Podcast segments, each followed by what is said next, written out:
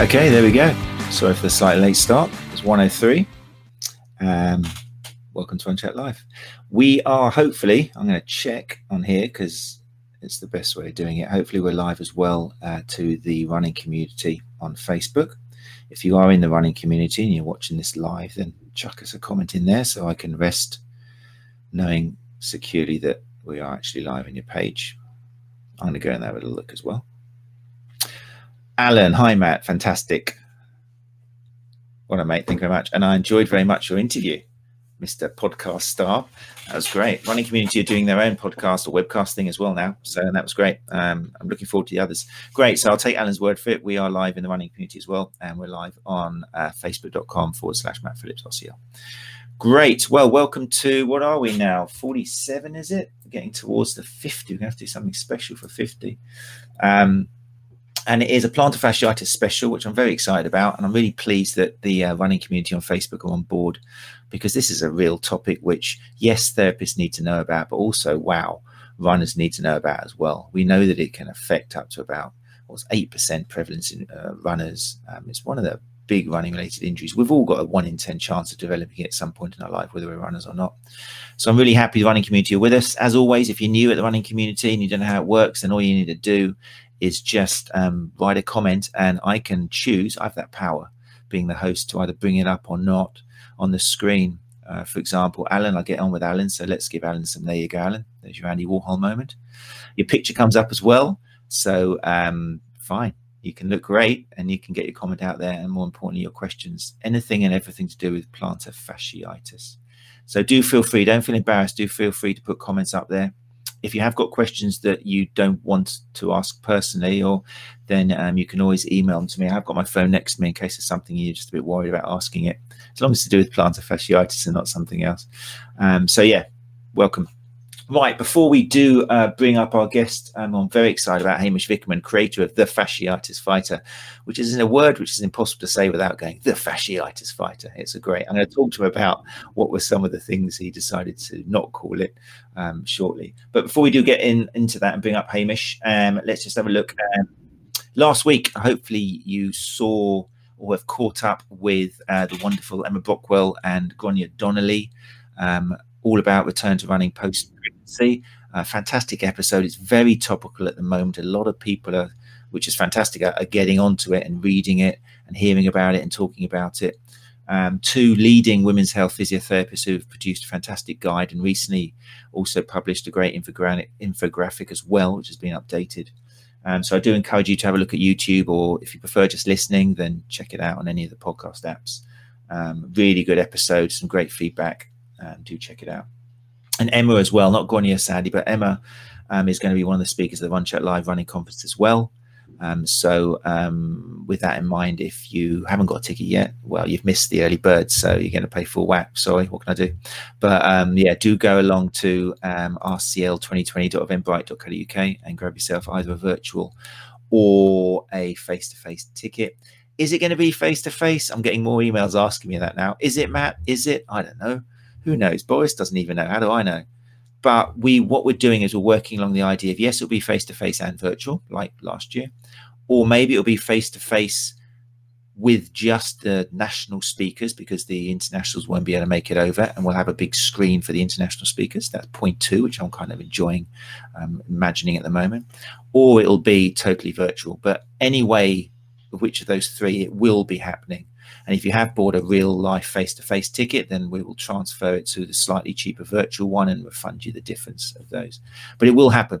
So do get in there and buy your tickets um, at that address, which I'll put up magically at the bottom when I edit this afterwards. Um, talking of the conference, um, at the end of this, Hamish Vickerman will be drawing a lucky winner to win one of the fasciitis fighters, um, which we're going to talk about now. Um, so as long as you bought a ticket um, between the beginning and well now, uh, then you could be in this bowl. We're going to do it traditional wise.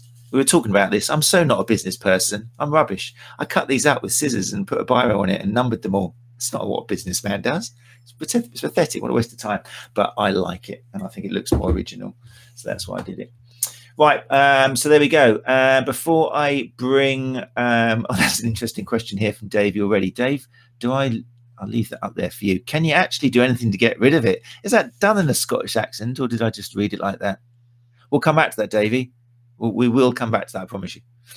Uh, before I do get answer that question, or Hamish does, uh, just a thanks to uh, Brighton Beard Company. Let's give them a little bit of a show up here because they are the sponsors, and they do produce some fantastic essences and everything you could possibly need. Um, bring that up. There you go. Uh. Um, you do get a 15% discount if you put in the code RCL15. If you're bearded, you need some oil, you need some balm, you probably need a brush, you might need a bag to put it in, you might want to buy a present for somebody else. Uh, Mike James is bringing it back. Uh, Matt Scarsbrook is bringing it back.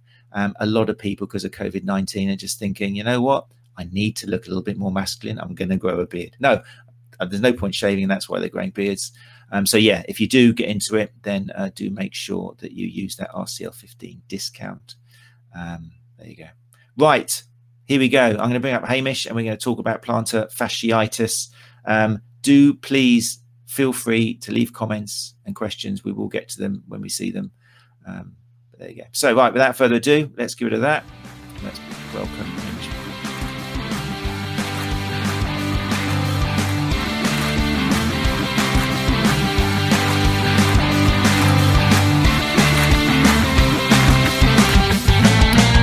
sorry to leave you down in the lobby for a while. How are you?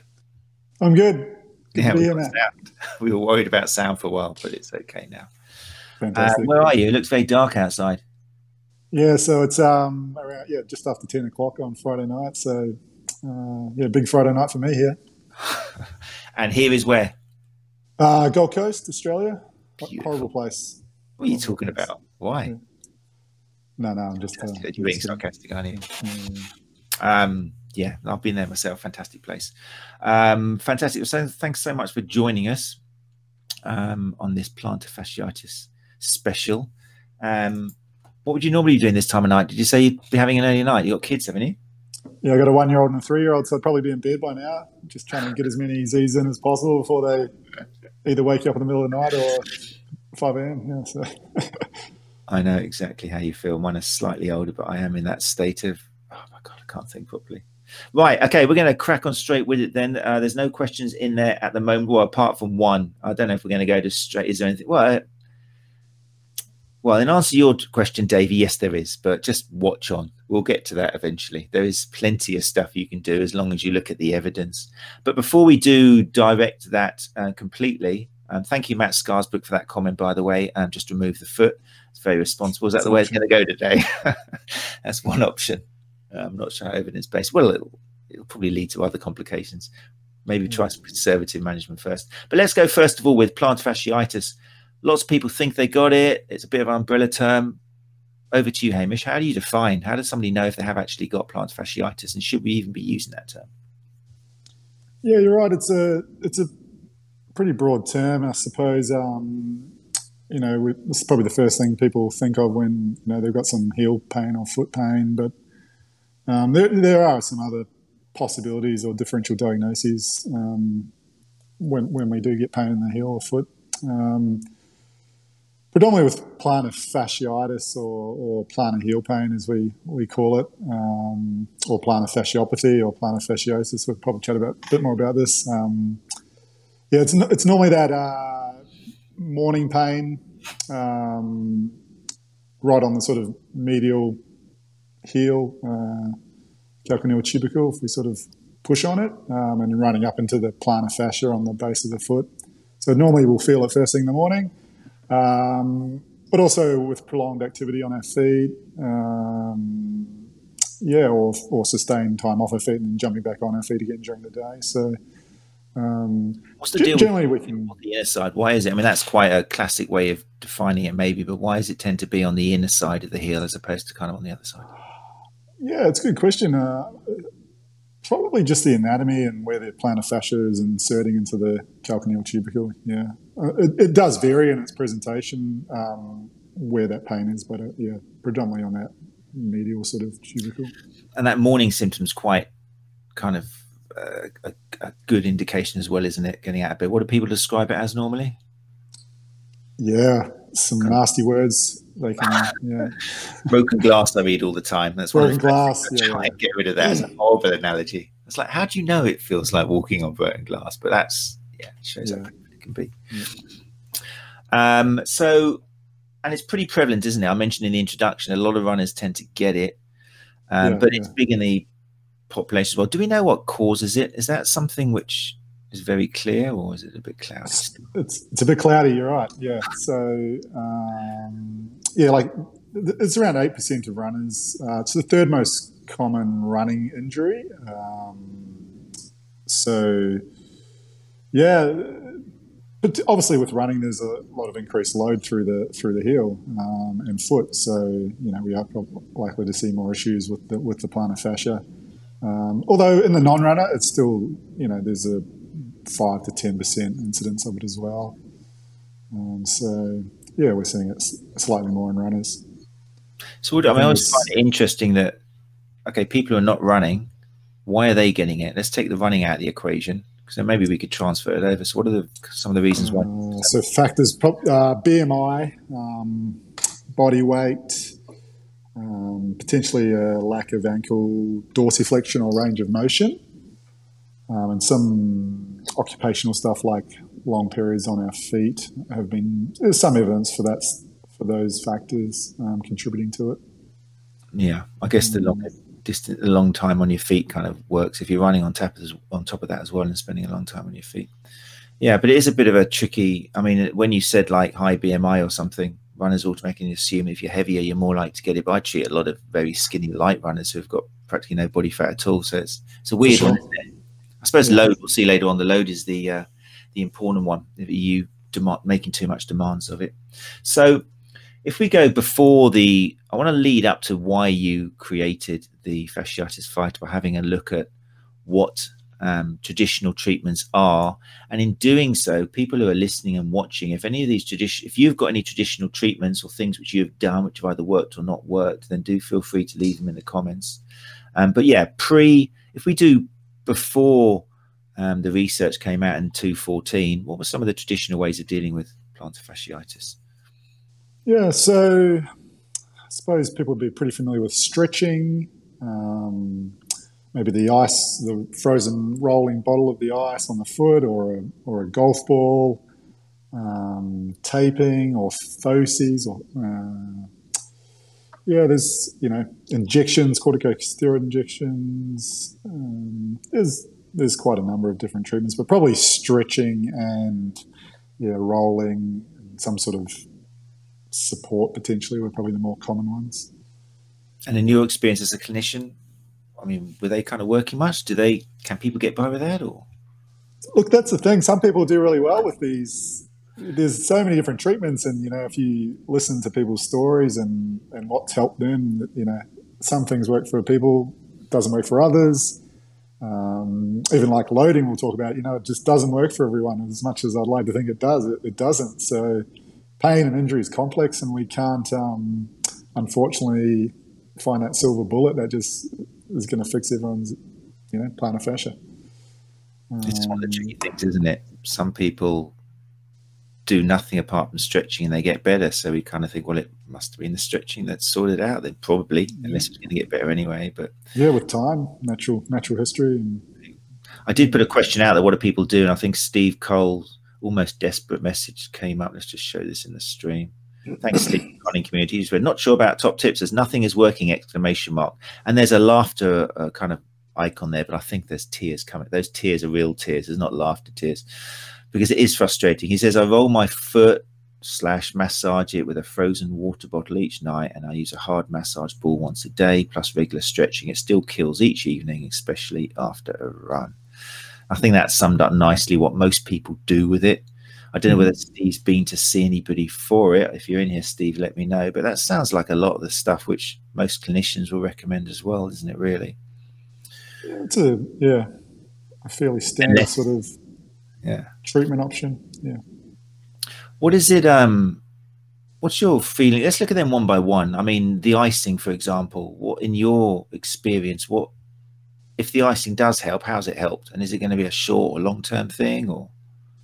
Yeah, so I suppose we're, we're sort of pushing the icing, you know, inflammation of the plantar fascia, which is a, you know, people are often told the plantar fascia is inflamed, and and so yeah, you think, well, if it's inflamed, I should probably ice it, um, settle the inflammation, help the pain.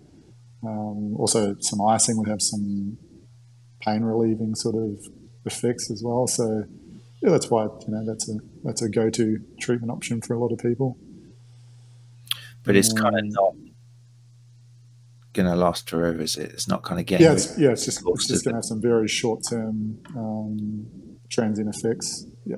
Yeah. So looking at um, and Steve, I did ask you permission to use this thing up here, and I really am going to milk it now. But so, for example, you said nothing's working. So here we go. The first one, ice, will get rid of the pain for a while, but it's not really going to do anything long term to make it go away. You're still going to hurt again. The next one you said was uh, Let's have a look. You massage the ball once a day, a hard massage ball. Some people really dig into it, like lacrosse ball. I mean, I, t- I say like I know. I, I I got lacrosse balls in clinic probably I don't know, 2000, 2007 or eight. I remember ordering a load of lacrosse balls, thinking these will hit the spot. Um, what's your feeling on that?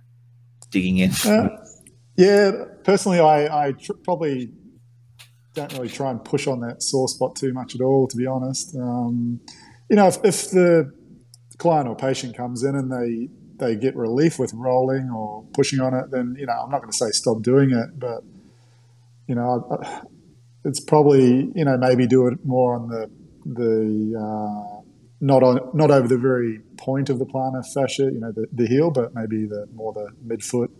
Um, you know, more of a pain relieving tool, but not changing the narrative that, you know, they're not, most people think they may be stretching out the fascia or deforming the fascia or loosening it up. Um, but, yeah, often, you know, just that, uh, that input is having some sort of physiological effect and causing, giving some pain relief. I think that's a danger where some people do feel oh, it's the same as having a really, really painful massage or kind of getting into extreme CrossFit mentality where you're kind of massaging each other with lead pipes and things. It's if it's hurting, we always automatically think, well, it must be doing something really good here. And, and we know that's kind of not the case. But I think it, it's the same as always. If something's really hurting you, it's probably not going to help at all. It's just making it even more sensitized, isn't it? Yeah, and interesting. There's you know there's a bit of research around uh, tendons and and and that we're still starting to think of the plantar fascia as a bit like a tendon, and we know with tendons is um, you know we don't really want to poke them and prod them. We you know we used to rub them and poke needles into them, but we're sort of learning that you know we should probably just leave them alone um, from a from a you know manual therapy prodding sort of point of view. Um, so potentially same with the plantar fascia or any sensitive body tissue. If we keep poking it and prodding it, is that really going to uh, help? Yeah. There we go, Steve. Okay, and um, don't take it personally, Steve. I did ask if I could use this, but uh, this is to help you in the long run. Um, so the first thing, icing makes the pain go down for a while. You might think, "Wow, this is sorted," but it's not going to be a long-term thing. Poking it could potentially be irritating it if we have got sensitized tissue on the bottom of the sole there at the time when anything hurts, if you cause pressure on the body somewhere or just pinch your earlobe or your thumb, that the pain will stop because your system's kind of stimulated by something else. And often that's enough to make pain disappear. We do it all the time. But again, it's probably just a temporary end and, and the next morning or after the next run, that's when it could come back with a vengeance. You could be making it worse. That was your second one. Uh, the stretching, Okay, so the stretching, uh, stretching's been a little bit supported by research. I think. I think it's included. What's the idea behind the stretching, and how is it that people are supposed to stretch it? What did you do? You still give patients stretching? Um, I I probably give a bit of stretching, uh, extending the the big toe to wind up the plantar fascia or the windlass. Um, and then it's one of those things, you know. Some people might find it helpful, some people won't. So, um, you know, I'll, I'll, give them the option, I suppose, like any any exercise. Um, the, there's other, you know, there's different types of stretches. A lot of people will stretch their calves, um, or a combination of a calf and a and a plantar fascia stretch. Uh, we've got our um, Strassburg socks that people are quite familiar with, where they have the foot under stretch all night. Um, I, I, haven't experienced it myself, and not too many um, patients I've treated have used it, but a few that have find it very, very uncomfortable and difficult. So, um, yeah, um, um, that's another. So for the runners in here, you mentioned like extension of the toe. So could you? It's probably easy to show, but I'm not going to ask you to get your feet out this time of night. But what is it? Could you, with words, describe the idea? You mentioned the windlass mechanism. So what is it people should be doing and testing for to see whether the stretch is actually going to target the fascia or, or not? So, if, so if you extend your big toe, so like if you're extending your big toe upwards, this will put tension along the, the windlass mechanism or the plantar fascia. Um, you know, if the plantar fascia is really sensitized, even just extending the big toe will will make them aware of that. Um, so yeah, that's the base around the stretch. Is you you're, you're placing that plantar fascia under under tension when you extend the toe. Yeah. So if you want anyone who's at home at the moment, kind of giving it a go, then yeah. I mean, if you're really suffering from it, you'll probably feel it straight away. But yeah, you're pulling that big toe back and then feeling the, the that kind of ridge on the inside of your arch tighten and lengthen, kind of like that's what's actually you're trying to. Yeah, you'll feel you'll feel a band or a taut sort of band. Yeah. Yeah, that's the idea. And I th- and I think and that's the you know that's the reason we get that morning pain is that we initially put a stretch through the plantar fascia and that that tissue hasn't had to stretch for eight hours or however long the person's been supine for. So um, that initial stretch is um, yeah perceived a bit as a bit of a threat to the to the body. Yeah. Which is why we kind of say don't judge your recovery by how you feel first thing in the morning in those first kind of few minutes. Um, I've, I've got runners who hobble for the first 10 seconds every single morning and then they'll go and do a 15 16 minute park run. So it's not a guide. You might have it for the rest of your life. It's how you function afterwards and outside that counts. So anyway so steve we've just had a look at three things and i've used the example because it's typically three things which people will do regularly. Even the stretching by itself or in combination with what you're doing it's so tricky to say whether what you're doing works. But the rest of the show is about looking at the evidence and particularly with what research in it was 2014 wasn't it when michael came along and did some research and ended up eventually with you creating the fasciitis fighter. So yeah so what, what came along? Talk me through um, and the runners as well and any therapists watching what was so special about um, Rathleff's studies and what did it highlight and how did things change in terms of treatment? Yeah, so as you mentioned in 2014, um, Michael Rathleff um, did a, a study uh, comparing some high load strength training. So um, they compared that with uh, a stretching group, um, and over the so they did it over 12 months. Um, but the high load strength training group showed a, a better outcome um, over the first 12 weeks of the study um, compared to the stretching group. Uh, so a significant improvement compared to the stretching group. Um, interestingly, at six and 12 months, things evened off.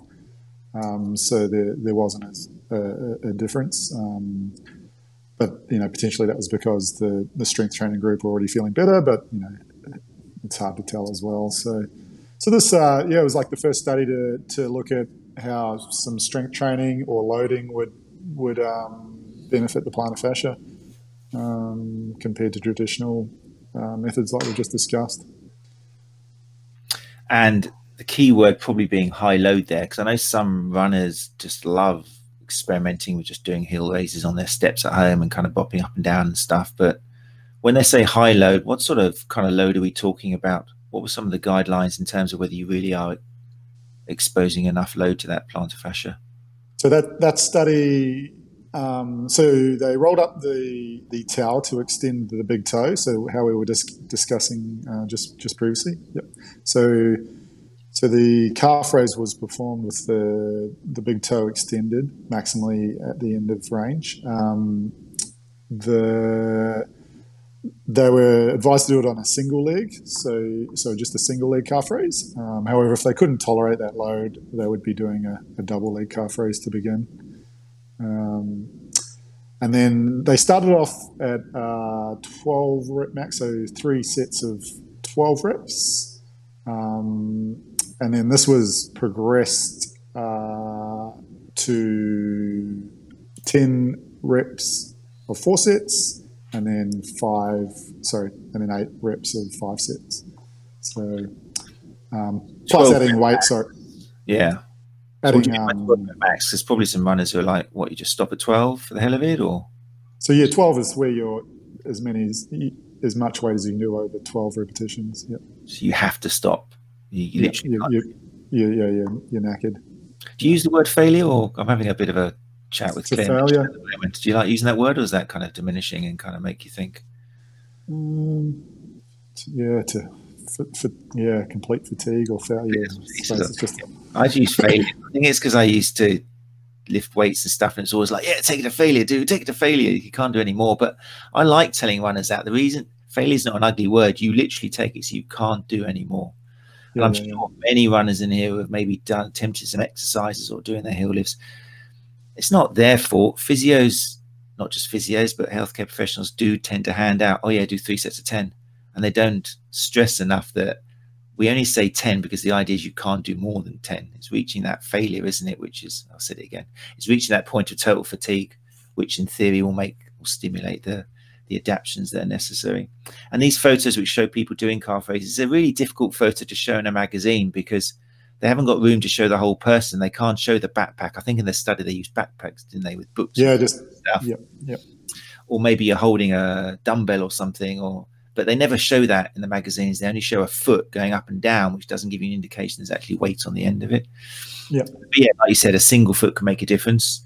Um, but for a lot of runners who are strong anyway you're not going to reach failure with just your body weight. You're going to have to grab some stuff Yeah, and with that's what we find. A lot of people are just underdosing, um, so we're not getting those those adaptations, um, or or you know, building up that load that we need to to run on. Um, saying that, a lot of people, yeah go on a lot of people, you know, have if they have a very sensitized plantar fascia, you know, they can't tolerate too much. So it might be that it's a double leg calf raise, or um, yeah, it is just body weight until they, you know, progress to to loading it up. Oh, definitely. I've, I've had that myself. And um, fortunately, I had one of your fasciitis fighters. But in my stage of treatment, I was trying to use it. And it was just too early. I wasn't able to actually do one of those using the fasciitis fighter or a towel. It was just too early. And comparing it to the other leg, it's only when you runners, you might surprise yourself. Anybody suffering from symptoms like this, just do a comparison. You might have never tried it. Do a comparison of how, if you can go up onto one toe, onto uh, just on one foot and a maximum height compared to the other foot, and you amaze yourselves. And then the coin will drop and go, Jesus, I didn't realize how weak I was on this foot. If you want to solve that, then obviously you've got to get stronger. And that's where the kind of whole loading thing comes into it. Um, I've got my crib sheet as well, tempo. Talk to me about tempo because runners will just, if you say three sets of 10, they're just going to bop up and down and finish it and go. But what did the paper Yeah. say about tempo? So the the the guide was three seconds um, up or concentric, and then a two second isometric hold or just a, a static hold at the top, and then a three second eccentric lower uh, drop down. Um, So that's quite a long it's- time. That's like six seconds a rep. You're trying to do 10. That's like a minute on each leg.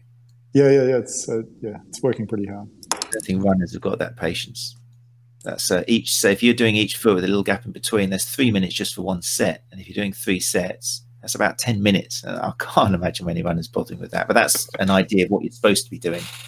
Um, But saying that, the study, the, the exercise was every second day, so it's not a you know multiple time a day exercise. It was once every second day. yeah. So you're, you're hitting it properly and using the right tempo, but then you're not wasting your time doing it. Did they just, was it just once a day they did it? Every second day. Second day. Yeah. Yeah. Okay. And how many sets, how many times did they repeat it during a day? I can't remember. And just once, just the once. Just once, was it? Cool. It's making it worthwhile. It's doing the exercises with an intention as opposed to just looking at your bit of paper your physio's giving you and just think, going through the motions. Let's have a little look so far before we go on to how the fasciitis fighter actually steps in here, excuse the pun, and kind of helps with this. Let's have a little look at some questions. Let's bring some stuff up. Um, Alan, we've already mentioned. Let's give a shout out to other people in here. Timothy Grigg, how you doing? Thanks for joining us. Chris is in the house. Trevor's in the house. Just talking to Sharon, apparently. That's fine. Hi, Trevor. How are you, mate? Stephen Dunbar has a little question here. Do running hills agitate plantar fasciitis? As this is why I picked it up. Okay, so let's before we go on to the fighter, What do you think about hills, Hamish? Yeah, potentially uh, that hill required more more load tolerance through the plantar fascia. So yeah, that's that's reasonable to think it, it stirred it up just because yeah, there was more more force going through the, the plantar fascia than it was used to. How quick with your runners do you take away running? Because a lot of runners, I don't know, do you try and keep people running, or is it likely that if they've reached a certain level that they're going to have to stop running and calm tissues down? How do you how do you measure it? Yeah, it's very individual, Matt. Um, yeah, just yeah, how bad it is, what their tolerance is like. You know, you don't you, you try not take away running from runners. You know, it's the, one of the worst things you can you can do. but you know, sometimes there, there is a you know where we do need to give it a, a break if it's really sensitized. Um, but yeah, often it can just be a decrease in volume or intensity, um, speed, or, taking away hills. So we can we can adjust the the running um, to allow things to calm down enough uh, while we build it back up, basically. But yeah, there are times where you've just got to have a break yeah, so it's individual. You need to talk to. That's where you got to work with somebody, and it's difficult in these COVID nineteen times. Well, not in Australia because I mean, what did you hit? Maybe one hundred and twenty. Was it? Yeah, we're pretty. That... Yeah, we're pretty lucky here. We've we've done pretty well, but oh, Melbourne's had a uh, had, had another outbreak, but um, has it? Yeah, and, recently, is it? Oh, right. Yeah, just recently, but yeah, we're we're pretty further in Queensland. Yeah pretty spread out, aren't you? But yeah, so it's tricky. But even online diagnosis is, is still definitely if you're suffering from the symptoms and get an online consultation, there's a lot that can be done online by um, therapists who are in the know if they're evidence based, um, and then they will let you know if you can run or not. Like like you say, Hamish, if we can keep you running, then we do. And sometimes it's better to keep running because if you stop running, it just opens up the door to even more sensitization and problems when you start running. So, yeah, but get it checked out. And um, what we got here, Lasse Peterson says, Hey, will you guys be mentioning plantar fasciitis rupture? I'm dealing with it now. Is it any different to rehabilitate than normal? Okay, Hamish. I'm sorry about putting you on the spot with these, but you are the fasciitis fighter creator, so you can answer everything. Apparently, yeah. So, look, yeah. So, a rupture depends on their function, I suppose, and, and their symptoms. Someone might have a rupture with minimal discomfort. Some might not be able to weight bear. So, um, it, it's gonna yeah it's gonna depend and that's where you need a, uh, a, professional opinion whether you need to put it in a boot for a number of weeks or just deload it um, but once that calms down then obviously we, we still need to build up that tissue tolerance again and, and try and restore uh, normal function it's definitely i always use the idea of a ladder and and you're going to be on the ladder. You just need to see someone to see where you are on the ladder. But a lot of people will be right down the bottom. They'll do what's necessary to climb a few rungs and be able to kind of weight bear again. But then they'll go out running and they haven't climbed up the other rungs. So, however yeah. severe, mild your case is, you just got to do the next rungs before you can hope to kind of run normal without symptoms. Um, but yeah, it depends, Lassie. I'm afraid not a specific answer to that. Um, maybe comment back, Lassie. What have you been? What are you doing at the moment? What have you been given? What have you been told? Have you seen anybody? And if so, what are you doing? That'd be interesting to know.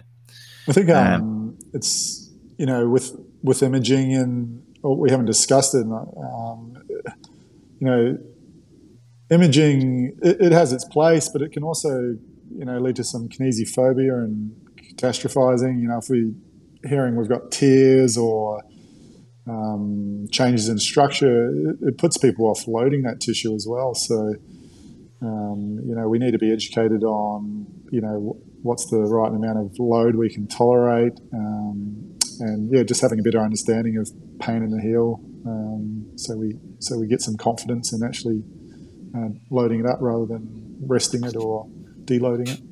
How do you decide if imaging is necessary or not? And how can imaging change the treatments you might give someone? Yeah, so I think if they're not responding to a, a robust sort of um, treatment program, I think uh, you know over a number of months, maybe four to six months, or they have some other sinister sort of symptoms or red flags, then we'd obviously get some imaging. Um, it's definitely not required straight away for if clinically there's, there's signs of plantar fasciitis, but um, yeah, it does have its place. Um, you know, we things like uh, stress fractures and um, you know, rare rare tumors and things like that. So um, it's just being, um, you know, being aware of other other sources of heel pain and, and not missing them. But yeah, most, So, most cases. Uh, we if to jump conservative images aren't working, if what you know should be working doesn't work, then we get imaging. Not jumping in too quickly. I think a lot of runners are straight away like, I need to get it, or somebody will suggest, oh, you need to get an MRI and ultrasound on that. It's work out what's going on. It doesn't really work in that order, does it? Yeah, it doesn't really give us the answer. That's right. Uh, Timothy's there. Yep, Timothy is championing load management as well. How imperative it is going forwards. Very true. Uh, what's Alan got going on here? Alan, Alan, Alan. If you've had plantar fasciitis once, is it likely it'll be a reoccurring problem? Hmm. Can't say it depends again on this. I'm afraid, Hamish. I, I don't know the answer to this one. Uh, yeah, I'm, I'm not sure, Alan. There you go. He didn't say it. sure. I think in most running related injuries, one of the biggest precursor is have you had it before? I think it does open the door, Yeah. doesn't it? But Yeah, uh, based off you know pain, the- body remembers injuries and previous experiences. So yeah, prob- potentially more likely. I'm not sure if there's any research, but there could be out there. Um, might have to look up look it up after this. I think that's why it's so important to try and talk it through with your therapist and work out why it happened in the first place. A lot of runners don't do that. They'll deal with it and they'll maybe manage to get rid of it, but they haven't actually worked out why they got in the first place. So they just go and do the same thing again, and guess what? It's come back again. So we're sometimes we're our own worst enemy. It's very sometimes you can't work out what caused it, but you've got to have a real good dig around and try and work out why. Is it a bad training or footwear or what is it? Whatever it is, try and work it out.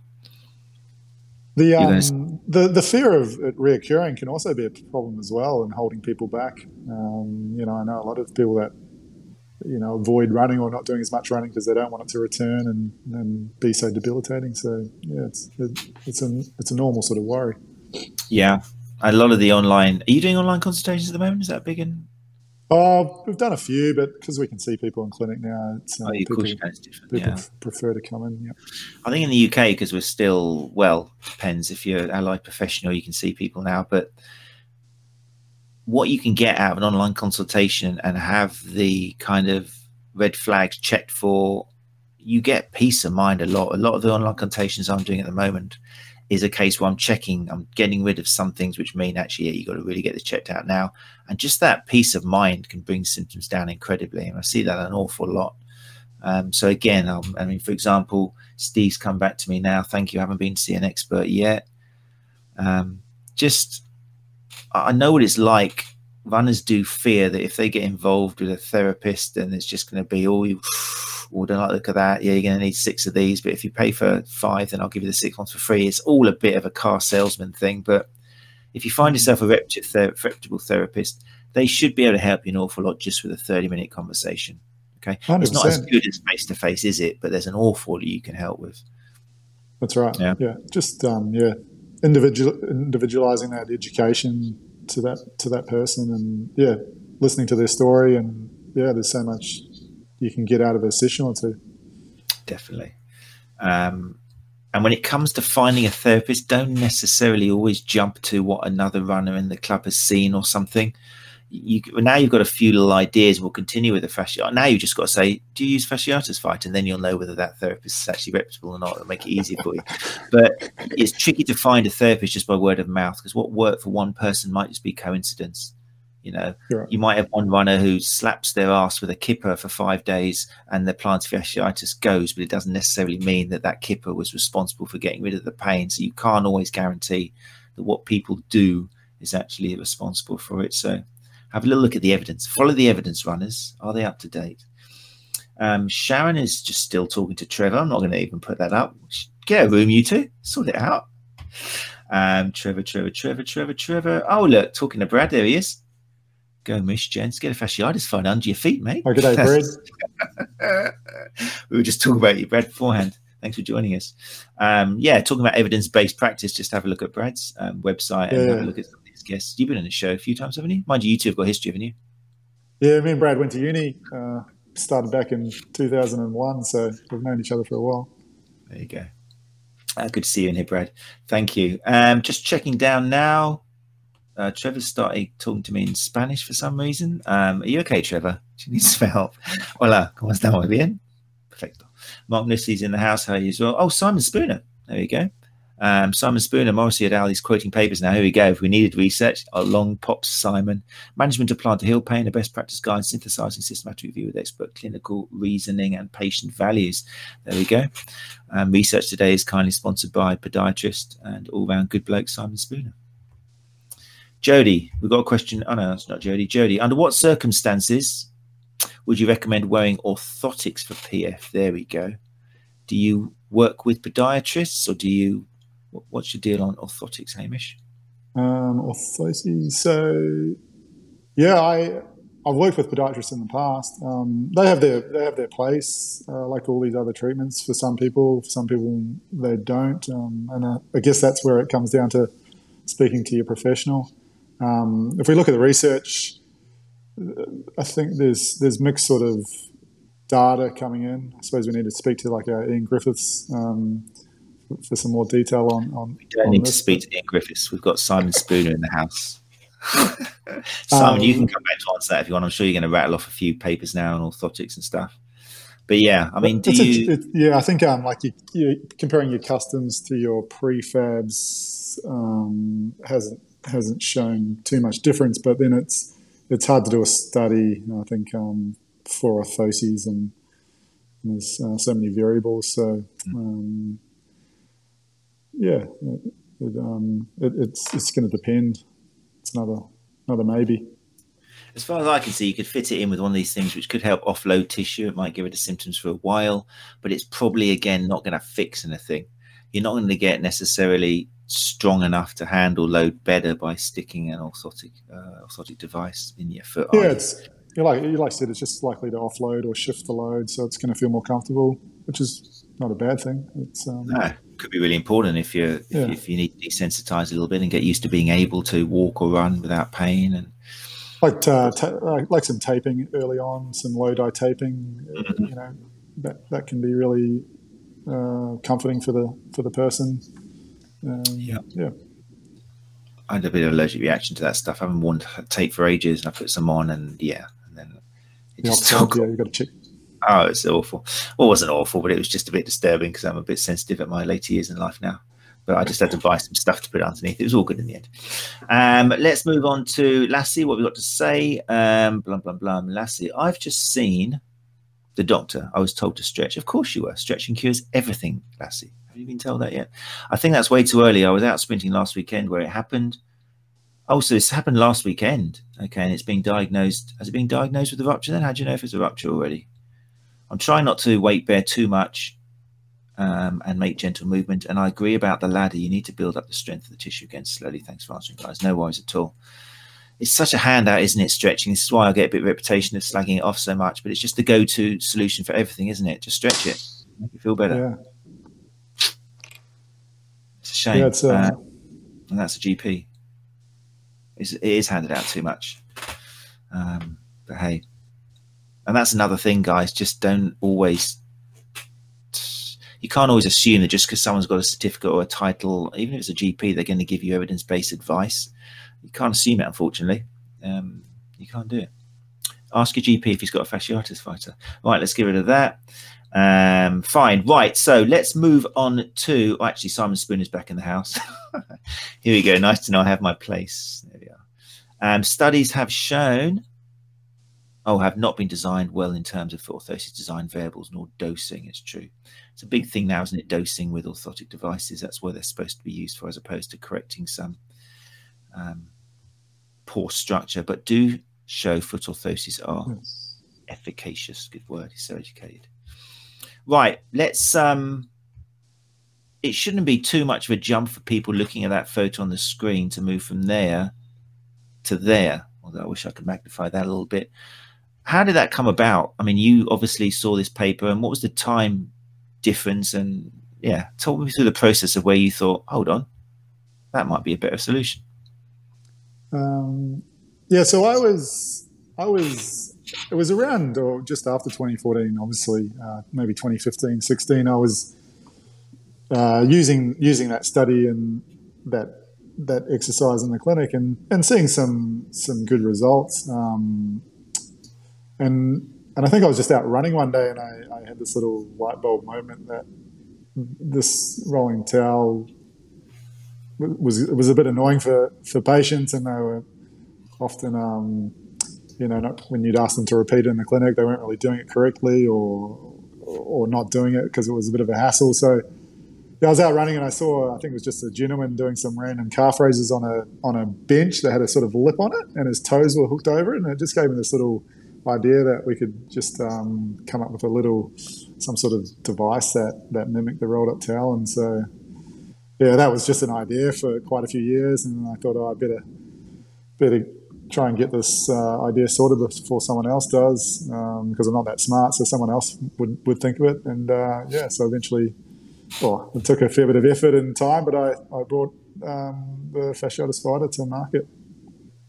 I can see it doing really well. I'd love to have seen a, a dragon. Do you have Dragon's Den in Australia? Uh, is it like a Shark Tank thing or? Kind of investment thing where you have to pitch in front of three really rich yeah, yeah, people. Yeah, it's a perfect thing to bring along. I'd love to. I can imagine you doing that.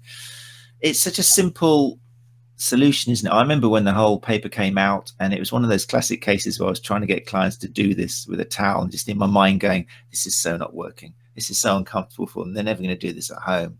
But then this steps in, but it's only useful if people kind of use it, obviously, um, and if people know about it and why it's working. Yeah. What's some of the advantages? What what I, well, just going, it's like we've discussed, and you know, there, there's just the one study, and it, you know, it's quite a small study, so we can't sort of say, you know, loading is is what's going to help because it, you know, we just can't say that yet. Um, there's actually another study um, by Henrik Riel being done at the moment called the FIX-Heel trial. So he's he's uh, it's quite a bigger study with 180 people comparing heavy slow resistance training heavy slow resistance training with corticosteroid injection, um, and then a third group which is just education. Um, so so we'll have to wait and see what that shows as well. Um, but it, it, you know, it's it's more just getting some strength through the through the foot and improving some load tolerance, like any injury. Uh, I think also just the process of placing some load through the foot and, and getting some confidence in so I think there's a number of different reasons why it potentially helps. Um, also, a number of potential reasons why it doesn't help people as well. So, yeah, you know, it's definitely not a, a silver bullet, but uh, yeah, I, I, think it's a it's a good option to to try if people are uh, not, um, you know, improving with their plantar fasciitis issues. It's very big of you to say. I'm glad you're you're continuing this kind of trait I've got of ultra modest people being guests on Run Chat Live. You're kind of sitting there going, "Yeah, it could work." I don't know. Don't forget, there's just one study with a small population size. Nah. It's what you said afterwards is so true. It we might not know how it works, but on so many levels, like you've mentioned, like confidence, having that structure, even just having something. We used to say placebo is an ugly word, but creating that context where you've got an actual tool which you're going to use, you've been told it's going to help, it's, it's going to help with exercise adherence. I mean, you can doubtlessly put more load through the whole mechanism there by ex- forcing that toe into extension. You try doing a the exercise without it and then compare it with it, and there's no doubt that it's kind of harder with it. So, um, yeah, much easier than a towel much, much, much easier. And also, like we're talking off air consistency, you can see your improvement. You can actually see if you're getting stronger rather than just towers positioned slightly differently or something. Yeah, it's um, just a, it's just a bit more comfortable. It's EVA foam. It, it, you know, it's it's reasonably dense, but it, it has some um, cushion to it. So, yeah. Um, Stephen King, who's also one of your compatriots, isn't he? He's G'day, Stephen. Uh, just what a legend. Great tool for runners and therapists. Actually, you're Kiwi, aren't you? You mentioned. Yeah, yep. yeah, yeah, yeah. Which is why, if just I didn't say it at the time, but looking, if you're watching the replay of this and it sounds like um, Hamish is saying, "Watch out for the tears," he's not talking about crying. It's just how they say tears. They will say tears. It's like that's why you say it, isn't it? You're saying there'll be tears. They can't actually pronounce it differently than that. So there might be tears when you're doing the exercise, or when, but we're actually talking about tears, just a pronunciation. Yeah, yeah, that's right. Go on, say say, say tears. Which tears? tears, tears, and tears. Muscle tears. Muscle tears. Right. My my accent's my accent's uh, sort of like a mix now between an Aussie and a Kiwi, probably even more Aussie. I've been here for 20 Yeah. years. So, yeah. I love accents. Right. Um, so thanks, Stephen, for that. Um, Trevor Burbick has come back now. Oh, sorry, Burbick. Burchick. Burchick. Yeah. Uh, Sir Trevor, is there a link to the paper on the fighter? Um, it's not the paper on the fighter, is it? The paper. the, the fighter, the fighter's the based off the towel from the Yeah, yeah. paper. So put that in the comments. Um, but yeah, there will be Trevor. There will be something you can read uh, for that. Yeah, there's not a study on the fighter. One day eventually. Yeah. Well, there could have been. Oh, we'll see. Um, fantastic. Right, let's go with that. Okay, if you guys have got any more questions, we're getting now to 153, so it is getting a little bit towards Hamish's bedtime, definitely. Just check if there's any new messages in here. That's fine. Um, whilst people are thinking of any other questions, hopefully we've given you some of the do's and don'ts, and you can be thinking about loading particularly. That's the message today. It might not be the solution for everybody, but it's definitely worth trying as a conservative method. Right, mate. Um, we've also said I've been advertising it for a while. People who buy tickets for Run Chat Live conference, um, we're going to draw one now. So I need yeah, you cool. to pick a number. We're doing it traditionally. Obviously, you can't reach out, but a number between one and forty-nine um, to um, see who gets a fasciitis fighter. We must say before people get too excited, there is a chance you might have to pay for um, the uh, custom tax on it, but we'll see. We'll see what we can do with that. Right, go on then. If, Give that, me if, number. if, that, if the winner if the winner has a PayPal account, I'll I'll send them the, the fee for that as well. Oh, that's very big of you. Thanks, Hamish. Right, I've been excited since I've been cutting these up. So give me the number, mate. Let's go number eight. Eight. Right. Um, whilst we're looking, whilst I'm looking for that number, um, what have you got in the pipeline? What's new for you? So you're seeing people now. How long have you been able to see people for in, in Australia for? It never it never stopped. We yeah, it was an essential service. Um, Right. So uh, I actually had a bit of time off because it was a bit of an unknown. So I had sort of five weeks off. Um, but yeah, I've been back at work for for a while now. So yeah, I, I work in the clinic three days a week and fasciitis fighters a couple of days a week. So. You've, you studied in London, didn't you, as well? you you're no stranger to the UK, are you? Oh yeah, I worked in London at the um, a few different hospitals as a locum. Yeah. Um, Royal, big Royal Free Hospital in Hampstead Heath, I think. Yes, Oh, back in 20, 2008 to ten. So Cool. Very nice. Yeah. Right, I found number eight. Just proof. Uh, that's not proof at all. Oh, yeah, you can see an eight there, kind of. There you go. Right, okay. So, person who is getting, I love these things, just do excite me.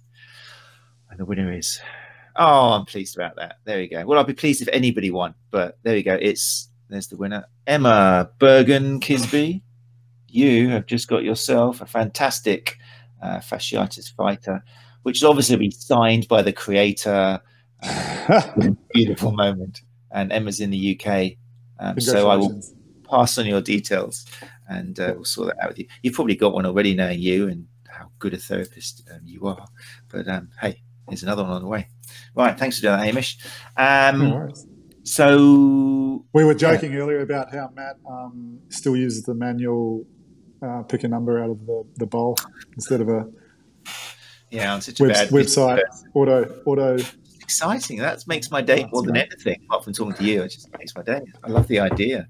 If I was a professional person, I just would have used some online generator of random Exactly. names or something, or just even just picked a person and just said, Hamish, just say number three and I'll just have a number threes in my bowl. No, no, no. It doesn't work that way on Run Chat Live. It doesn't work that way at all. Um, thanks so much for joining us. If people want to contact you, want some more information, what's the best way, Hamish? Uh, just email uh, info at fasciitisfighter.com.au. There you go. Um, Do you blog much at all? Do you write stuff? Uh, I don't really have much time, to be honest, with a three year old and one year old and doing fasciitis fighter and running my own physio practice. So, uh, yeah, bit of social media. It's uh, But you're you're out there on a few podcasts. There's another one here now. If people search for you, then um, you're you're out and about, haven't you? Um, so yeah, there's lots of information people can read about you and your stuff. yeah I'm Hamish the Hamish the physio on Just the social. physio. Um, do you do conferences? Do you talk? Do you take it around? No. I'm not, I'm not that important. but you are. It's way too I, um, modest. I, so uh. I, I was thinking of doing some uh, going to some conferences just before all this COVID um, took off. So yeah, that might be on the back burner for a while. I think it should be. You've got to get out there. You just need someone like Stephen or yeah to uh, to grab you by the collar and get you around the country a little bit. Be definitely great to get you over to the UK. Maybe 2021. Yeah, when everything's back to normal again, we'll get you over to the UK. You can come to Chat Live conference. Would you do that? Do you think? If I sure. out, we had Bartold over. He came all the way from Adelaide. Mel- Is in Adelaide? Adelaide, Adelaide. Yeah. yeah. So yeah. Bartold comes over. Anyway, we'll have a chat. Thank you so much again for joining us. Um, uh, I will send you back down to the lobby now, but then I'll say goodbye to people and then come down and join you and just say goodbye properly. Okay. But thanks very thanks much. for joining us, everyone. Thank you very much, Hamish Vickerman, aka Hamish the Physio, creator of the Fasciitis Fighter. All right, people. Well, that hour's zoomed by very, very quickly um, too quickly, but hey, that's how life goes. Uh, thank you very much. I wasn't trying to sell kippers. Um, who put that down? Ordering the kipper now. It's always comes into my head. Kippers, slap yourself with a kipper in the rain or something. Yeah, things might get better, but it's not the kipper. I'm sorry, I don't know where that came from. But anyway, um, ordering the fasciitis fighter now. Um, yeah, it's available um, Amazon. It's available on the website. In fact, if you go to, I did, I've got a little screenshot here somewhere yeah, let's bring this up before we say, there we go. Yeah, so if you go to, um, if you Google fasciitis fight, it'll come up, but there is a button which says UK store. So you can order it through the UK. Um, it is available, or you can go on Amazon, whatever you prefer. Um, so yeah, right. Thanks for joining us. Um, have I got anything else to say? We've drawn the winner. Congratulations, Emma, again. I should check my crib sheet instead of forgotten. Oh, um, thank you very much. I've got to say thank you to uh, the 888 of you who joined me for Therapy Live. Um, what a great event. If anyone did go and watch it. Um, 22,000 people or something online tuning in, which is why they probably had so many problems in the morning and some of the some of the presentations weren't quite working. But yeah, um, it was it was thrilling to see so many people come along and listen to my little 30 minutes on uh, putting the evidence back. Um, I, I, forgive the 21,112 who didn't come along. That's fine. Obviously, technical problems, but hey, all the presentations are available on therapistlearning.com. Um, it's fifty pounds if you are interested, but you are getting seventy three presentations, um, so it's kind of like sixty eight p um, a presentation. And as far as CPD goes, pff, well, if you're a therapist, you can do much better. But I tell you what, if you're runners and you like to get the geek on, then I would recommend it as well. Um, so it's just therapistlearning.com, um, fondly known as TL.c, which is clever. I'll see what they did there. And uh, yeah, for 50 quid, you get access to all of the presentations, all 73 of them. Um, so I would recognize, uh, recognize, I would recommend that you take a little trip there, particularly if you're a therapist. It'll give you CPD for the next two years. Um, those of you enjoyed my presentation, I will be uploading, as I promised, six further videos which go into a little bit more detail on putting the evidence back into stretching, into shoes, into pain science, into running form, into gait analysis, etc., And also, all of the speakers, nearly all the speakers from Chat Live Conference 2019 are going to be loaded on there as well. Um, so if you did enjoy people like Ian Griffiths, um, uh, at Therapy Live, and who else was at Therapy Live? Um, Derek Griffin, Mike James. They're all going to be. They're all speakers at 2019 conference. But you've also got Jeff Asculia, Chris Johnson, Izzy Moore, Jack Chew, Paul Westwood, Westwood Paul Coker. So yeah, therapistlearninganyway.com is the place to have a little check out for your CPD for the next five years. Right, people, thank you very much for putting up with me for another hour. I hope you have um, had some nice information about plantar fasciitis, particularly if you're a runner. Um, let the conversation continue. Use the various comments and the posts I've got in running community to ask and answer. Um, I will definitely keep an eye on it and help with any questions. If there's anything which Hamish needs answering, I'll contact him and get an answer from the horse's mouth as it was. Um, but yeah, don't let it stop now. Let the communication going, share it, and um, we'll be back. I'm not quite sure when the next Run Chat Live is. I Might have a little bit of a break now. Um, but um, yeah, I will see you very soon. Keep an eye out on the social posts. I'm at Run Chat Live everywhere, and uh, we will be back with a fantastic new guest uh, very soon, and it will hopefully stream to running community as well. Right, take care. Look after yourself. Keep staying safe. Let's do everything we can to avoid a second peak. It's up to you whether it happens or not. It really is up to you and the people around you. So look after each other. Bye bye. You're listening to Run Chat Live podcast putting the evidence back into running injury and performance.